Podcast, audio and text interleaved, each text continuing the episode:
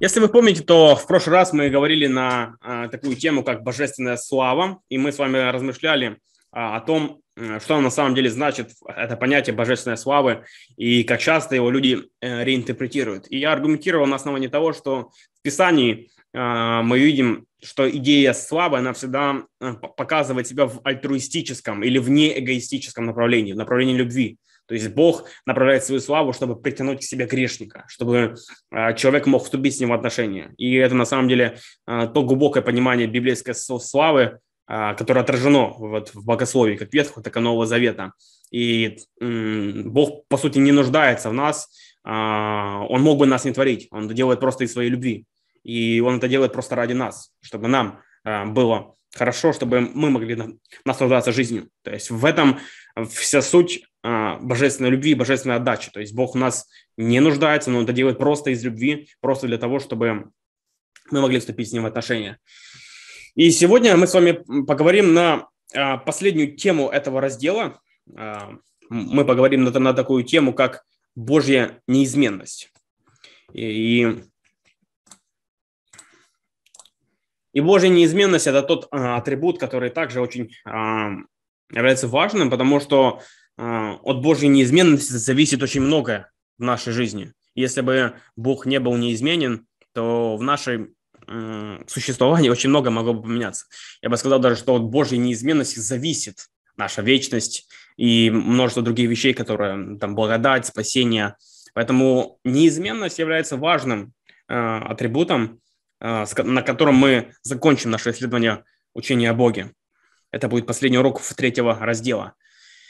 И на, этой, а, на этом изображении вы видите Моисея. И часто возникает вопрос о том, на самом ли деле Моисей а, смог поменять Божье мышление. То есть вы помните, что часто Моисей уговаривал Бога перестать что-то делать, или там не делать, точнее, что-то. Он там говорил, что не уничтожать народ.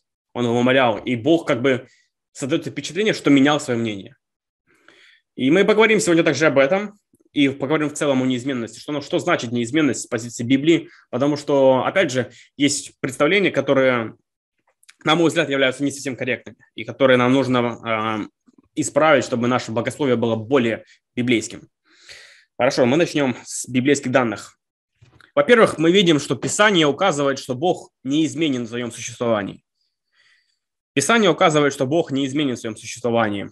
А, мы читаем такой текст в Псалтыре, 101 главе.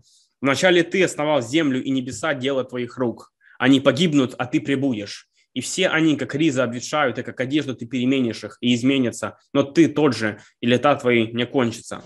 То есть его существование никогда не прекращается, и оно не меняется. А, Бог пребывает всегда. Бог пребывает в своем существовании. То есть Бог не может перестать существовать. Бог неизменен в своем существовании. И это является основой существования всего остального. Если вы помните, мы говорили о самосуществовании Бога или о Божьей необходимости, то от Божьего самосуществования зависит существование всего остального. Во-вторых, мы видим, что Бог неизменен в своем характере. Пророк а, Малахи дает Израилю такие слова заверения от Господа. «Ибо я, Господь, я не изменяюсь, посему вы, сыны Иакова, не уничтожились». То есть причина, по которой Израиль не уничтожен, заключается в неизменном характере Бога. А, именно потому, что Бог дал свои обещания и дал клятву, да, как мы читаем в книге Еврея, то Бог не может изменить себе. Бог не может нарушить клятву, Бог не может нарушить обещание. Поэтому его обещание, его клятва является высшим заверением. А, Бог не меняет в своем характере. И вот поэтому Израиль и его история продолжается, несмотря на то, что Израиль очень часто отступал от Бога, несмотря на то, что на Израиль покушались самые разные а, могучие империи.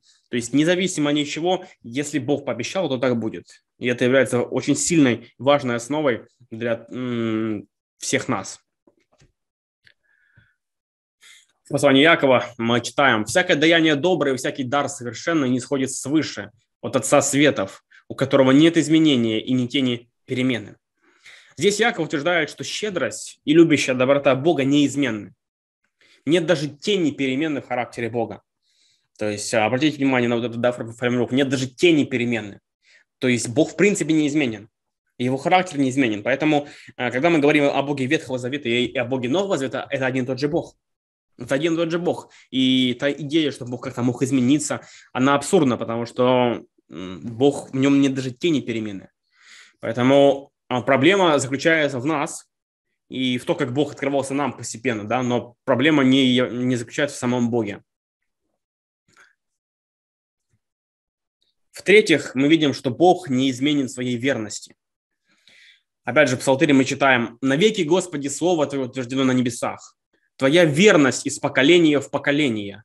Ты утвердил землю, и она стоит». Псалмопевец выражает веру вечную, неприходящую верность Бога. То есть твоя верность из поколения в поколение. То есть псалмопевец был уверен, что а, в следующем поколении Бог будет тот же, и в следующем поколении Бог будет тот же, что он будет относиться также и к его детям, и к детям его детей, и так далее. То есть независимо от того, какая, какая смена поколений, а, какие приходят люди, но Бог остается неизменен в своей верности. То есть это является, опять же, залогом и основанием нашей надежды. Божья неизменность. Мы можем быть уверены, что Бог завтра не станет другим. Если мы говорим о людях, то люди, они изменчивы, и их мнение может меняться, их отношение может меняться, но Божья природа неизменна. То есть Бог неизменен в своей верности. Это текст, о котором я говорил ранее.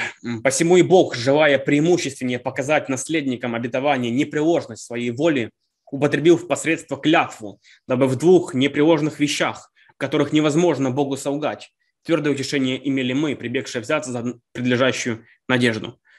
Здесь автор, автор послания говорит о Божьем обещании и клятве, то есть в этих двух вещах, в которых невозможно Богу солгать. Эти вещи неизменны. А так как они неизменны, то невозможно, чтобы они оказались ложными. Невозможно, чтобы оказались ложными Божьи обещания или клятвы. И это дает нам прочную основу для нашей надежды. Она основана на неизменной верности Бога. Таким образом, его обещание о том, что будет в конце, о спасении а, всякого верующего, о новом небе и новой земле и так далее, это все непременно сбудется.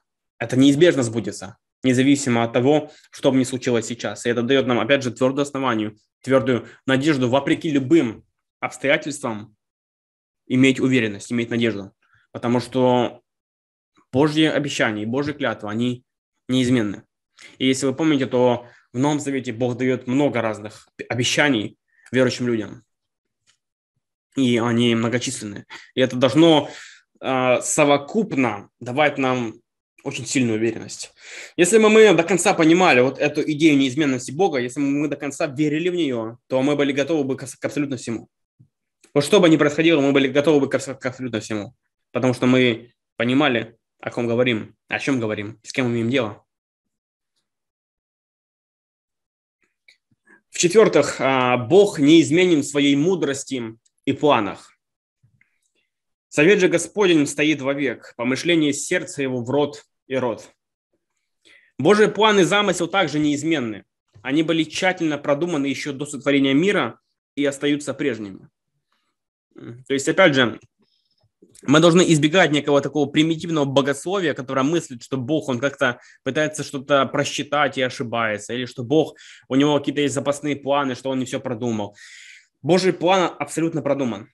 Каждая деталь истории, она уже известна Богу. Он знает абсолютно весь ход истории. Он знает абсолютно все, что произойдет, любые события, которые будут до мельчайших деталей, до мельчайших мыслей, это все известно Богу. Все это, весь этот массив знаний, знаний, фактов, событий, которые вообще не, даже кроху мы не можем уместить в себя в голове, она есть в Божьем мышлении. Бог об этом всем знает. И это все учитывается Богом. И Луи де Малина э, говорил, что Бог учитывает даже падение листика. Это невероятно, это невообразимо. Э, и если это кажется нечто завышенным, то мы должны понимать, что в природе в мироздании вообще каждое событие играет свою роль. И даже падение листика, оно вызывает цепочку других событий. Это называется эффект бабочки. Поэтому любое событие оставляет свой след. И все это учитывается Богом. И все это учитывается Богом. То есть это невероятно, а, настолько продуманный план, который мы даже кроху не можем постигнуть. Поэтому, когда мы будем говорить о проблеме зла, мы будем говорить об этом, что вообще претензия э, атеиста говорить о том, что это зло было бессмысленным, или Бог его не должен был допускать, оно абсурдно, потому что э, у нас нет даже капельки понимания всего процесса, хода истории. И мы, размышляя вот с узкого какого-то промежутка времени, ограниченные там в своем знании, в пространстве, мы пытаемся сказать, что это было бессмысленно, хотя даже не понимаем вообще весь массив, весь план. Поэтому любое утверждение, что это было бессмысленно, оно абсолютно не обосновано. Потому что мы, в принципе, не можем знать а, весь ход мироздания. Поэтому любая попытка сказать, что это Бог не должен был делать или не должен был допустить, а, она обречена на провал. Потому что мы просто не знаем, для чего или, или почему Бог так это сделал, потому что у нас нет и малейшего понятия о том, как будет развиваться дальнейший ход истории. Когда мы переходим к анализу неизменности Божией, то здесь возникает такой момент а, о том, что неизменность Бога а, под влиянием греческой философии очень сильно изменилась. Под влиянием греческой философии традиционное христианское богословие пришло к пониманию неизменности Бога в очень радикальном смысле, обозначающему абсолютную неизменность Бога во всех отношениях. Это важная фраза «во всех отношениях». Это одна из неудачных областей, в которых, я думаю, что правы те, кто осуждает влияние греческой философии на библейское мышление. Если вы знакомы да, с развитием скептицизма, то вы знаете, что часто на христиан э, вешают такие обвинения, что христианство было часто сформировано под влиянием греческой философии. И часто эти обвинения не обоснованы. Например, то, что Троица – это там заимствование из греческой философии. На самом деле это не так. Или там какие-то идеи о, о боговоплощении – это заимствование из греческих мифов. Это тоже не так. Но в этом случае, когда мы говорим о неизменности Бога, то мы видим очень ясное влияние греческой философии. А именно э, влияние аристотелизма. Бог Аристотеля назывался недвижимый двигатель недвижимые двигатели. Он был причиной всех изменений и всего вообще. Но сам он был неподвижен и неизменен во всех отношениях. То есть, а, как, например, красивая статуя может быть причиной восхищения, но у самой статуи совершенно отсутствуют эмоции. И в данном случае Бог представлялся как абсолютно безэмоциональный некий абсолют, который является причиной всего в мире всех событий, да, он является первопричиной всего, которая дало начало всему, но у него абсолютно нет эмоций, абсолютно нет эмоций, у него нет ни, ни капли изменений. То есть он не может перейти, например, от радости к горю или от горю к радости. Это невозможно, потому что Бог абсолютен, он неизменен.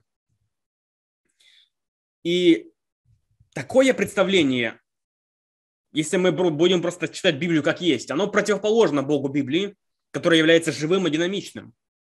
Бог Библии реагирует, взаимодействует, действует, огорчается, радуется, плачет а, и так далее. Следовательно, в этих отношениях он меняется. И многие богословы приняли вот то радикальное греческое представление о неизменности Бога, однако нет никаких весомых аргументов в пользу такой позиции. И в частности, сторонники томизма, да, философии Фома Аквинского, Фома Аквинский взял за основу Аристотеля. Они считают, что Бог на самом деле неизменен, а, в этом смысле, у него нет эмоций. Поэтому все те эмоции, которые мы читаем в Библии, это просто антропоморфизмы. То есть это просто Бог, он говорит на нашем языке, снисходит к нам, но по факту этих эмоций нет. На самом деле он не сострадает или не страдает, он не радуется и не печалится, в нем этого просто нет. Он не изменен. Это лишь просто какие-то выражения для нас. И, однако мы понимаем, что в самом Библии нет такого аргумента, да, и в самом Библии не, не встречается эта идея вообще. Откуда же она исходит? Она исходит из некой философии. И один из таких философских аргументов, наиболее распространенным аргументом в пользу абсолютной неизменности Бога является утверждение, что поскольку Бог – это совершенное существо, то любое изменение в нем будет изменение к худшему, что невозможно. Поэтому он не может меняться, потому что он уже в состоянии совершенства. Ну, например, они мыслят так, что, например, если бы Бог а, изменился от одной ситуации к другой, то он тем самым перестал бы быть совершенным. В их, в их понятии совершенства – это вот а, такая неизменность, когда ты реагируешь на все ситуации абсолютно одинаково. Если, допустим, Бог чему-то огорчается, получается, он несовершенен. Получается, он как-то уже что-то не учел или Э, получается, что он подвержен эмоциям, то есть он зависим от эмоций, и это несовершенно. А так как Бог совершенен, в нем не может быть изменений. Поэтому Бог не изменен. А следовательно, вот все тексты и все остальное следует понимать чисто метафорически, просто как некие антропоморфизмы, которые не соответствуют вот той реальности Бога, о которой мы говорим. Этот аргумент плох, а, потому что он предполагает, что изменения могут быть только по вертикали. Либо к лучшему, либо к худшему. То есть, если Бог уже совершенен, он не может расти. Поэтому любое изменение было бы это изменение к худшему. Но почему Бог не может меняться по горизонтали? Почему Бог не может меняться по горизонтали? Он может меняться и при этом оставаться совершенным. Например, эмоции Бога могут меняться, но от этого он не становится лучше или хуже. То есть, э, например, само, а, сама эмоция горести или сострадания, или печали, или радости, это не является чем-то плохим само по себе, это не является ухудшением. Нельзя сказать, что человек, который печалится, он стал хуже или стал лучше. Это просто эмоция. То есть в данном случае это просто изменение по горизонтали. И поэтому в изменениях по горизонтали нет никакой проблемы. А, Бог остается совершенным, даже если его эмоциональное состояние может меняться ну, от какого-то периода к периоду. Поэтому в этом нет никакой проблемы. Если мы, была бы проблема, если мы говорили, что, допустим, что Бог учился бы эмоциям, то есть он раньше не мог какие-то эмоции проявлять, потом стал. Это было бы, это было бы некое улучшение, это невозможно. Или же если бы Бог а, получал какие-то знания, то есть он что-то не знал, потом он стал знать, как говорит, да, открытый теизм. Это была бы тоже проблема, потому что если Бог совершенен, он должен уже все знать. Он уже обладает совершенным знанием. Но когда мы говорим о эмоциях, то нет никакой проблемы в том, что они могут меняться. И это не вызывает никакого конфликта с совершенством Бога.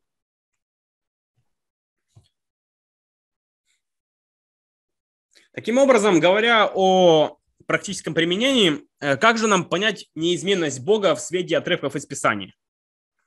И Джеймс Пакер в своей книге «Познание Бога» дает хорошее изложение неизменности Бога. Он показывает те принципы, которые можно э, взять за основу, из, исходя из пластов текстов Писания. Во-первых, э, первый принцип, который мы можем вывести для себя, это то, что Божья жизнь не меняется. То есть Богу не становится ни лучше, ни хуже. Ему не нужно развиваться, его не деградирует. У него идеальная постоянная жизнь. Божья жизнь не меняется. А, то есть в данном случае, хотя у Бога есть некие реакции на наши действия, либо они там а, негативные, либо позитивные, сама его жизнь не меняется.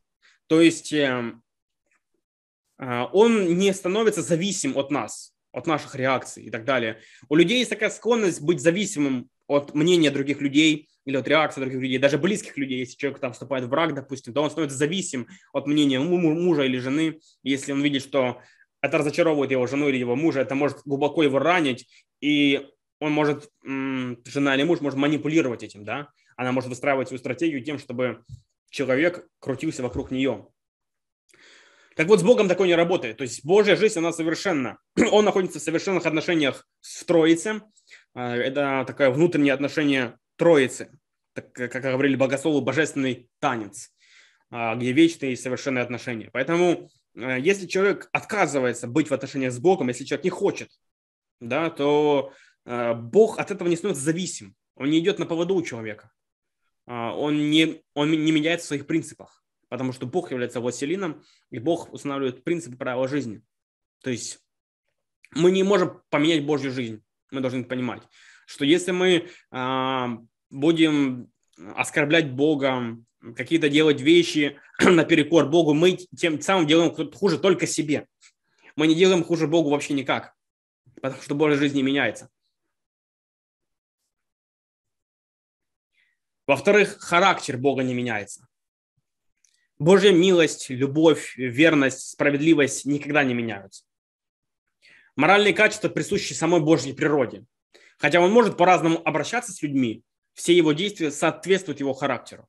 То есть он может с кем-то обращаться более сурово или более, можно сказать, жестоко, да, как, как нам кажется. Но от этого он не становится менее любящ или менее справедлив. У Бога есть каждому человеку свой подход. И это видно даже в земной жизни Христа, потому что в земной жизни Христа он обращался очень сурово с фарисеями, с теми людьми, которые были закоренелыми лицемерами. И он так и говорил, вы лицемеры. И он очень яро их а, обличал. Он говорил, да, вы гробы окрашенные, а, вы а, комара отцеживаете и так далее. То есть он говорил очень такие жесткие фразы по отношению к ним, потому что он понимал, с кем он говорит. Он говорит а, с людьми, которые являются преступниками. С другой стороны, он говорил очень мягко с людьми, которые нуждались в том, чтобы им помогли, чтобы получить поддержку. То есть Иисус находил разные а, варианты говорить с разными людьми. Он знал, что кому нужно. Поэтому, хотя Божья реакция может быть разная по отношению к разным людям, мы не должны из этого делать вывод, что Бог не постоянен или что как-то Бог меняется в своих отношениях с кем-то. Вовсе нет. Вовсе нет. И это также говорит о том, что а, когда мы читаем в Писании разные тексты, с чего я начал, да, что есть некоторые тексты, в которых, например, складывается впечатление, что Бог а, меняет свое отношение под давлением там, уговоров и так далее. То есть Моисею говорил Бога, и Бог решил, ладно, так уж и быть, я хотел уничтожить, но ради тебя, Моисей, это сделаю. Если мы читаем тексты как есть, то складывается такое впечатление, да? Но когда мы понимаем вот все это и берем за основу это богословие в свой центр, ну, мы понимаем, что некоторые истории мы должны читать с учетом этого богословия. Поэтому, когда мы говорим о, да, например, истории с Моисеем, то мы должны понимать, что Моисей или автор да, книги, кто написал эту историю, они писали с человеческой перспективы. То в данном случае вот идея антропоморфизмов, она работает. Потому что говорится просто о том, каков был диалог и какова была реакция. То есть Бог говорит, что я намереваюсь уничтожить, Моисей просит, Бог останавливает свое намерение. Если мы исходим из богословия, то, скорее всего, идея была в том, что это нужно было Моисею, а не Богу. То есть это не то, что буквально Бог находился в таком э, эмоциональном состоянии гнева и неконтролируемого, и тут Моисей его как-то просто уговорил, остановил. Нет. На самом деле Бог находится всегда под контролем, да? Это просто э, была ситуация, которая показывает нам характер Моисея. Этот нарратив, эта история показывает нам характер Моисея. И как Бог показывает нам характер Моисея. Каков он человек. И эта история служит нам примером. То есть в данном случае речь идет не о том, что Бог как-то поменялся, а о том, что Моисей меняется, о том, что Моисей духовно растет. В этом суть таких историй. Но характер Бога не меняется. В-третьих, мы видим, что Божья истина не меняется. Другими словами, Слово Господа пребывает вовек, как мы читаем да, в одном из э, псалмов. Божье откровение надежно, Откровение переходит от Ветхого к Новому Завету, но оно всегда остается достоверным и надежным. Поэтому это тоже очень проблемная э, сфера, когда христиане, они отделяют, говорят, что есть два завета. Ветхий завет – это тот, который не нужен, там Бог другой, э, он абсолютно как бы сейчас неприменим. Есть благодать сегодня, тогда был закон. Они разделяют два завета, отрывают их, и тем самым они упускают ту суть, что Ветхий Завет – это тоже Божье Слово, это тоже Божье откровение. И как любое Божье откровение и Божья истина, она неизменна. То есть оно является э, тем, чему мы можем доверять и что мы можем читать для того, чтобы узнавать о Боге. Поэтому было бы совершенно некорректным э, отрывать Ветхий Завет и говорить, что он не нужен, потому что там есть Бог, э, тот же Бог, который в Новом Завете, и там Бог говорит нам. да, возможно, нам непонятны многие моменты, там мы не можем узнать весь контекст, понять все истории, но учитывая нашу ограниченность, учитывая наши ограничения, мы должны быть смиренными, просто со скромностью понимать, что мы не можем все понять. Мы должны осознавать этот факт. Э, и, как сказал один мыслитель, что если мы видим вот характер Иисуса и характер апостолов, как очень и очень и глубоко верующих людей, и эти люди, они верили в Ветхий Завет, эти люди верили в ад, эти люди верили во многие вещи, которые сегодня отвергают многие богословы, то позиция человека смиренного или скромного в том, чтобы понять, что Иисус знает больше, чем я. И апостолы, судя по всему, знали больше, чем я. Поэтому если они в это верили, э, если они это принимали, то, возможно, я что-то, я что-то не понимаю. Значит, я не до конца еще понял, в чем суть, и мне нужно со смирением принять этот факт. Что если во что-то верил Иисус, что-то принимал, то и мне бы хорошо это принять а не пытаться как-то вот а, выстраивать какие-то линии, что Иисус ошибался или что апостолы ошибались. То есть э, просто подходить к этому вопросу с усмирением. И это хороший момент. Божья истина не меняется, потому что, опять же, характер Божий неизменен. В-четвертых, Божьи пути не меняются. То есть Бог всегда справедлив и будет наказывать грех, и Он также всегда милостив и дарует благодать. Опять же, в Ветхом Завете прослеживается та же история. Это абсолютно тот же подход. А, обратите внимание, что Бог сначала выводит евреев из Египта в исходе, и он начинает декаталог а, да, а, с того, что говорит, что вот я вывел вас рукою сильную из земли египетской и так далее. Он сначала показывает, что я это сделал для вас как? Бесплатно. То есть это было по благодати. Бог не сказал, сперва вы должны вот исполнить, исполнить все эти заповеди, потом я вас выведу из Египта. Он не сделал. Он, он наоборот их вывел, и потом говорит, что вот я даровал вам благодать, и из благодарности за эту благодать я дарую вам теперь закон, что тоже является благодатью. Потому что благодать, а, потому что на самом деле закон, он, он отражает те правила жизни, которые нас созидают. Таким образом, а, закон и исход – это тоже благодать. Это тоже благодать. Это не нечто, что противоположно благодати. В Ветхом Завете все было таким же образом. Бог сначала дарует спасение, потом Он дарует а, некие условия, как сохранить себя в этом спасении, да? как сохранить то, что Бог тебе уже дал. Поэтому в этом плане Божьи пути не меняются. То есть Божьи пути не меняются. Бог всегда справедлив и будет наказывать грех. А, если мы думаем, что, что это раньше, то Бог просто был жесток и наказывал людей за их грехи, а сегодня уже Иисус, Он всех милует, всех прощает, можно грешить, вы глубоко ошибаетесь. глубоко ошибаетесь, потому что Божьи пути не меняются. То, что Бог э, терпит грех, то, то, то же самое Он делал в Египте, то же самое Он делал в Исходе, то же самое Он делал во многих текстах. Просто мы читаем тексты, которые очень сильно сокращают историю. И мы читаем одно событие за другим и думаем, что это происходило быстро. Что вот раз наказал, второй раз наказал, как будто это там а, все происходило за очень короткое время. На самом деле это столетия, это эпохи. Проходят эпохи. И мы читаем просто историю в очень сжатом варианте.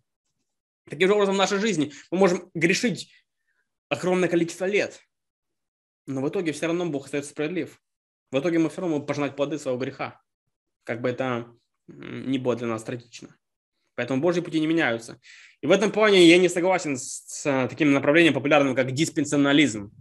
А, он очень известен, особенно а, среди реформаторов и других, и ряда других людей. А они говорят о том, что есть такие некие диспенсации, то есть эпохи, в которые Бог действует по-разному. То есть в одну эпоху он действовал так, был такой завет, в другую эпоху был другой завет, были другие правила.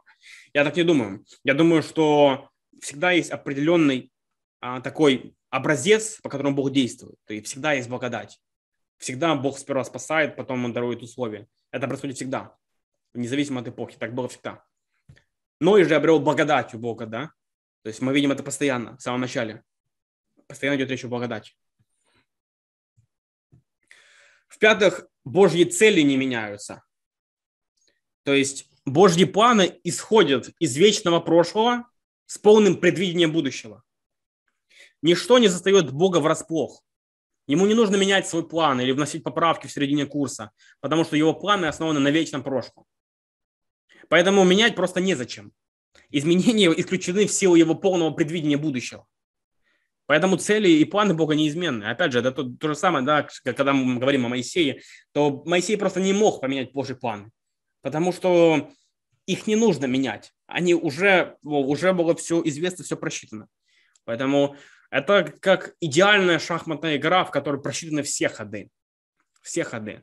А, мы не можем как-то изменить Божий план. Мы не можем стать умнее Бога. И вдруг мы нашли лазейку в Божьем плане, и сейчас мы его изменим. Мы не можем там какие-то придумать себе идеи, что а вдруг дьявол как-то сможет одержать победу, что вдруг он как-то придумает э, ход какой-то, который был бы неизвестен. Это исключено. Исключено. Это невозможно в принципе невозможно. Поэтому э, даже само опасение, что это может произойти, это тоже, это тоже пример того, что мы не до конца понимаем Божью, Божью всевластие и Божью неизменность. Это исключено. То есть дьявол в принципе не может ничего сделать того, что Бог бы не знал. Он не может не сделать никакого ухода, который не был бы уже Богу известен. И это опять же дает нам уверенность, что мы можем жить с полной уверенностью, что все под Божьим контролем. Все под Божьим контролем. Если вы помните в истории с Иовом, то если бы Бог не дал да, позволения дьяволу на жизнь Иова и на его семью, то дьявол, в принципе, не мог бы ничего сделать. Это лишь Божье позволение. И, и таким же образом происходит в, в жизни каждого из нас. Если бы Бог только позволил дьяволу что-то сделать с нами, мы бы сразу были мертвы. Мы должны понимать, мы вообще не можем никак сопротивляться каким-то демоническим силам. Это просто то, что Бог нас оберегает. Это просто Божья милость. Поэтому в данном плане, в данном плане мы не видим вообще никакого равноправного да, столкновения. Бог все контролирует. Это все под Божьим контролем.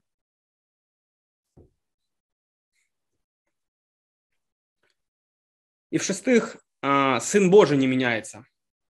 В Евреям 13.8 говорится, Иисус Христос вчера и сегодня и во веки тот же. Сын Божий тоже не меняется.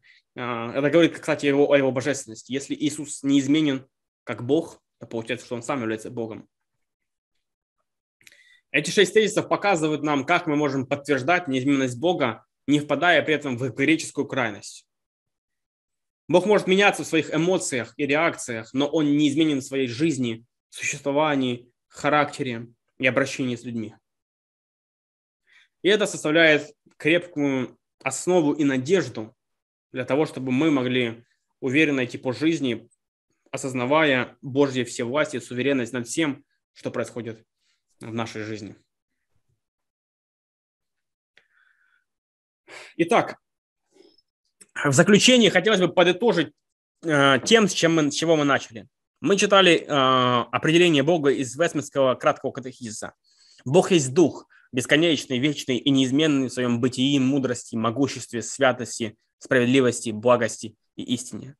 И мы рассмотрели вот эти атрибуты с разных сторон. Мы говорили о них, мы их анализировали.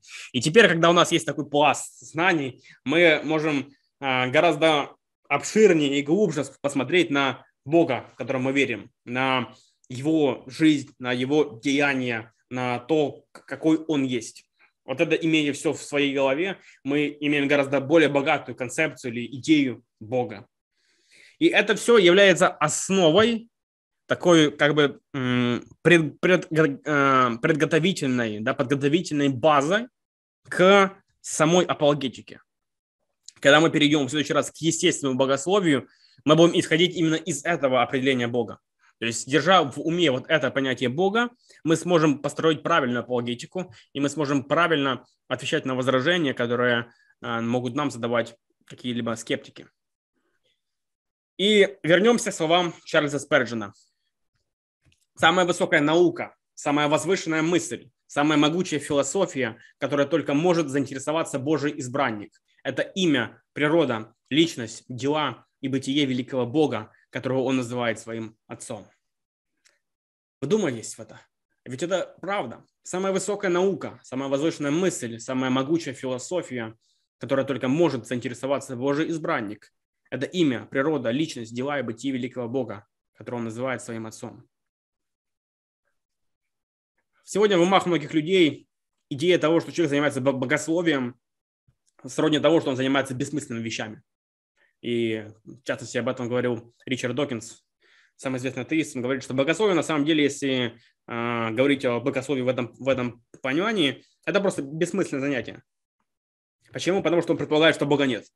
Но если Бог есть, то богословие становится самым главным занятием. И человек, который посвящает свое время на изучение Бога, он занимается самым главным в жизни, потому что для этого он был сотворен, для того, чтобы познать Бога. На этом мы заканчиваем анализ учения Ja, Båge.